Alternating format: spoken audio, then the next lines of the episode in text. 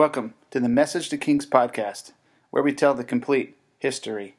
This is your host, Brett Heaston, episode 5 Sodom and Gomorrah. Before we begin this episode, I want to thank everyone for being a part of this podcast and downloading it, subscribing to it. And I want to thank anyone who sent me an email, uh, sending words of encouragement. Um, and also, this is a massive project to do a biblical history of man. So if anyone wants to be a part of it, um, any feedback, please email me at messagetokings at gmail.com. Here we go. Episode 5 Sodom and Gomorrah. Last we left off, Abraham left Haran with his wife and nephew Lot to go to Canaan. Once he arrived, the land was taken by the inhabitants, where he rented land to live, and a famine occurred which forced him to move to Egypt. In order to save his life, he lied by saying his wife was his sister, a common trick in his family line. He did this, and Pharaoh wanted his wife, but he did not take her as his wife when a horrible disease broke out among his people. Once Pharaoh determined the reason, he promptly examined Abraham, who told him the truth. In order to find God's favor, Pharaoh released exorbitant gifts upon Abraham who became exceedingly rich, and they left for, from Egypt to Canaan again. Once Abraham and Lot arrived back in Canaan, there, there was a dispute among their herdsmen over land. In order to keep the peace, Abraham settled in Canaan, and Lot settled in the land near the Dead Sea in a valley with five cities Sodom and Gomorrah, Admah, Zeboiim, and Bela or Zoar. After Lot leaves, God echoes his promises to Abraham. Lot's leaving causes problems for Abraham. Because of his poor choice of settlement locations and neighbors, Abraham would have to rescue him at least twice. The first of these rescues was a great war which occurred with five kings, and the king of Sodom lost the war, and Lot and his family were taken captive. Abraham forged a sort of commando raid and rescued his nephew and his family. Following this rescue mission, Lot should have stayed with his family, but he did not. He determined himself to go back to Sodom, which he did. After Lot leaves the second time, Abraham receives additional promises from God, which will be discussed in the next podcast. The next scene has Abraham receiving the covenant of circumcision, which arrives us at the three visitors, commonly believed to be angels and God himself in human form. Genesis 18:18. The Lord appeared to Abraham near the great trees of Mamre, while he was sitting at the entrance to his tent in the heat of the day. Abraham looked up and saw three men standing nearby. When he saw them, he hurried from the entrance of his tent to meet them and bowed low to the ground. He said, If I have found favor in your eyes, my lord, do not pass your servant by. Let a little water be brought, and then you may all wash your feet and rest under this tree. Let me get you something to eat, so you may be refreshed, and then go on your way, now that you have come to your servant. Very well, they answered, do as you say. So Abraham hurried into the tent to Sarah. Quick, he said, get three seahs of the finest bread and knead it and bake some bread. Then he ran to the herd and selected a choice tender calf and gave it to a servant who hurried to prepare it. He then brought some curds and milk and the calf he had prepared and set these before them. And while they ate, he stood near them under a tree. Where is your wife Sarah? They asked him. There in the tent, he said. Then one of them said, I will surely return to you about this time next year, and Sarah your wife will have a son. Now Sarah was listening at the entrance to the tent, which was behind him. Abraham and Sarah were already very old, and Sarah was past the age of childbearing. So Sarah laughed to herself as she thought, After I am worn out my Lord is old, will I now have this pleasure of being a mother? Then the Lord said to Abraham, Why did Sarah laugh and say, Will I really have a child now that I am old? Is anything too hard for the Lord? I will return to you at the appointed time next year, and Sarah will have a son. Sarah was afraid, so she lied, and she said, I did not laugh. Then he said, Yes, you did. When the men got up to leave, they looked down toward Sodom, and Abram looked along with them to see them on their way. Then the Lord said, Shall I hide from Abraham what I'm about to do? Abraham will surely become a great and powerful nation, and all nations on earth will be blessed through him. For I have chosen him so that he will direct his children and his household after him to keep the way of the Lord by doing what is right and just. So the Lord will bring about for Abraham what he has promised him.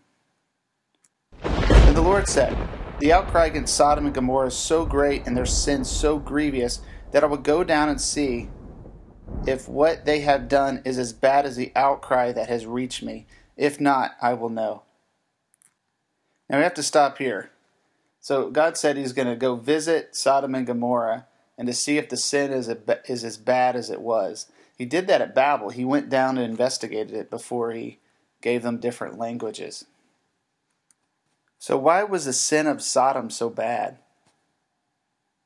Well, this was the guilt of your sister Sodom, according to Ezekiel 16.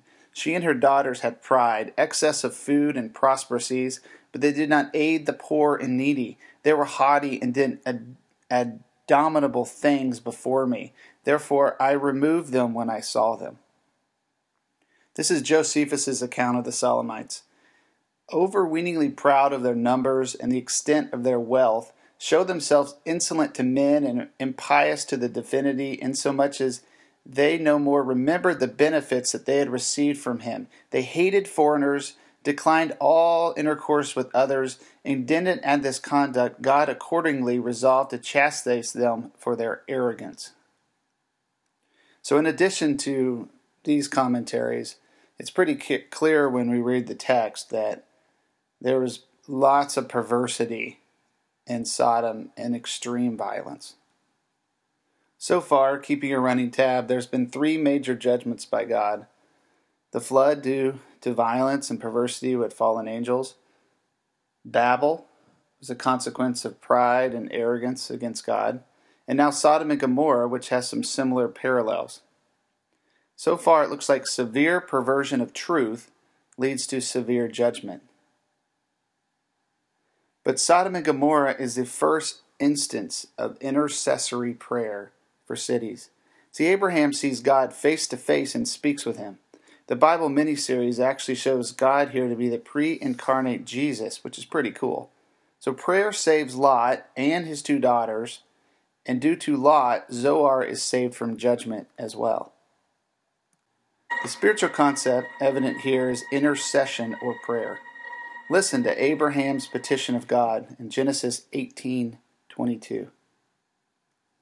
The men turned away and went toward Sodom, but Abram remained standing before the Lord. Then Abram approached him and said, Will you sweep away the righteous with the wicked? What if there are fifty righteous people in the city? Will you really sweep it away and not spare the place for the sake of fifty righteous people in it?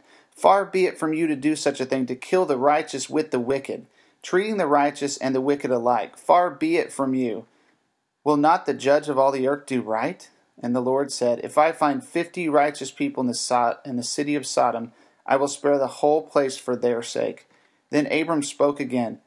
Now that I have been so bold as to speak to the Lord, though I am nothing but dust and ashes, what if the number of the righteous is five less than fifty? Will you destroy the whole city for the lack of five people?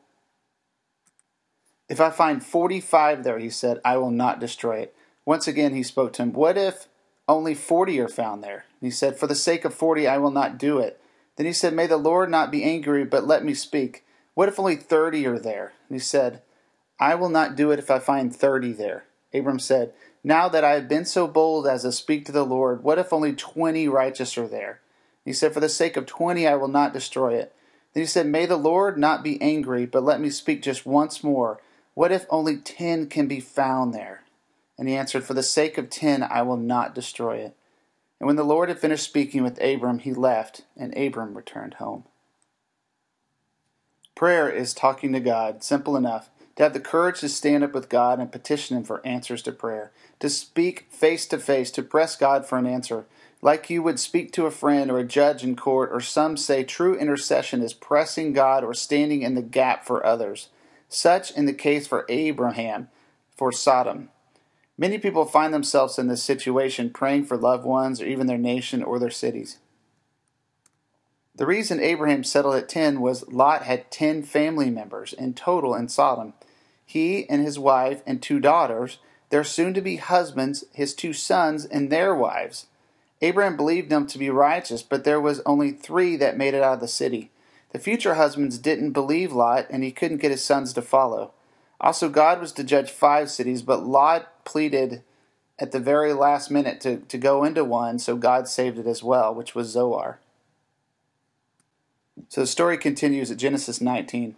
The two angels arrived at Sodom in the evening, and Lot was sitting in the gateway of the city. When they saw them, he got up to meet them and bowed down with his face to the ground. My lords, he said, please turn aside to your servant's house. You can wash your feet and spend the night, and then go on your way early in the morning. No, they answered, we will spend the night in the square. But he insisted so strongly that they did go with him and entered his house. He prepared a meal for them, baking bread with yeast, and they ate. Before they had gone to bed, all the men from every part of the city of Sodom, both young and old, surrounded the house. They called to Lot, Where are the men who came to you tonight? Bring them out to us so we may have relations with them. I'll stop here. I'll, I'll, let you look up for yourself what the relations means. Lot went outside to meet them and shut the door behind him and said, No, my friends, don't do this wicked thing. Look, I have two daughters who I will give to you in place of them. And they replied, Get out of our way. This fellow came here as a foreigner, and now he wants to play judge. We'll treat you worse than they. And they kept bringing pressure on Lot and moved forward to break down the door. But the men inside reached out and pulled Lot back into the house and shut the door. Then they struck the men, the angels struck the men that were outside the door with blindness. And the two men said to Lot, Do you have anyone else in here, sons in law, sons or daughters? Or anyone else in the city who belongs to you. Get them out of here, because we're going to destroy this place. The outcry to the Lord against its people was so great that he sent us to destroy it. So Lot went out and spoke to his sons in law, who were pledging to be married to his daughters. And he said, Hurry and get out of this place, because the Lord is about to destroy the city. But his sons in laws laughed at him. With the coming of dawn, the angels urged Lot, saying, Hurry, take your wife, your two daughters who are here or you will be swept away when the city is punished. When he hesitated, the men grasped his hand and the hands of his wife and his two daughters, led them safely out of the city, for the Lord was merciful to them. And as soon as they had brought them out, one of them said, Flee for your lives, don't look back, don't stop anywhere in the plain, flee to the mountains, or you'll be swept away. But Lot said to them, No, my lords, please, your servant has found favor in your eyes, and you have shown great kindness to me in sparing my life, but I can't flee the mountains. This disaster will overtake me, and I'll die. Look, here's a town nearby to run to, and it is small. Let me flee to it. It is very small, isn't it? Then my life will be spared. And he said to him, Very well, I will grant this request to you. I will not overthrow the town you speak of, but flee there quickly, because I cannot do anything until you reach it. That is why the town is called Zoar. By the time Lot reached Zoar, the sun had risen over the land, and the Lord rained down burning sulfur on Sodom and Gomorrah from the Lord out of the heavens. Thus he overthrew these cities and the entire plain, destroying all those living in the cities and also the vegetation in the land. But Lot's wife looked back, and she became a pillar of salt. So, what a crazy story so far. But we have to stop here. I mean, his wife became a pillar of salt. So, let's listen to Jesus' commentary on Lot's wife. See, she longed for her old ways of life, but she couldn't leave them in her heart.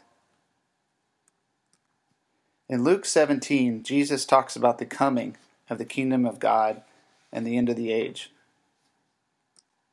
So, just as it was in the days of Noah, so also it will be in the days of the Son of Man. People were eating and drinking, marrying and being given in marriage, up to the day Noah entered the ark. Then the flood came and destroyed them all.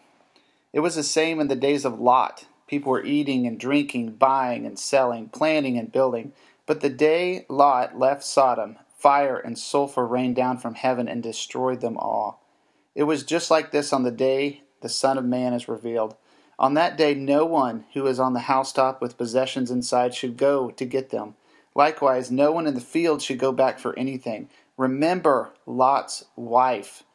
Whoever tries to keep their life will lose it, and whoever loses their life will preserve it. I tell you, on that night, two people will be in one bed. One will be taken and the other left. Two women will be grinding grain together. One will be taken and the other left.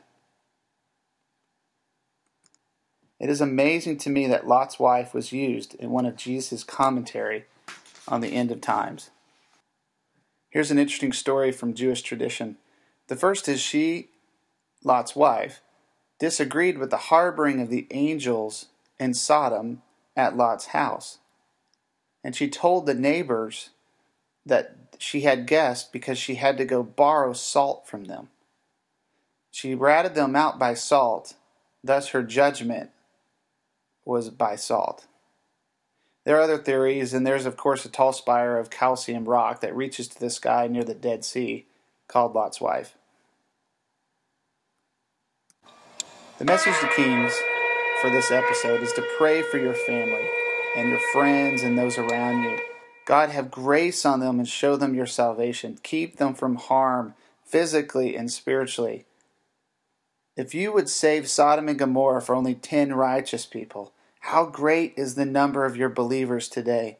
Protect our city and our country and show it your salvation. I hope you enjoyed this episode of Message of Kings. If you enjoyed this podcast, please recommend a friend, subscribe.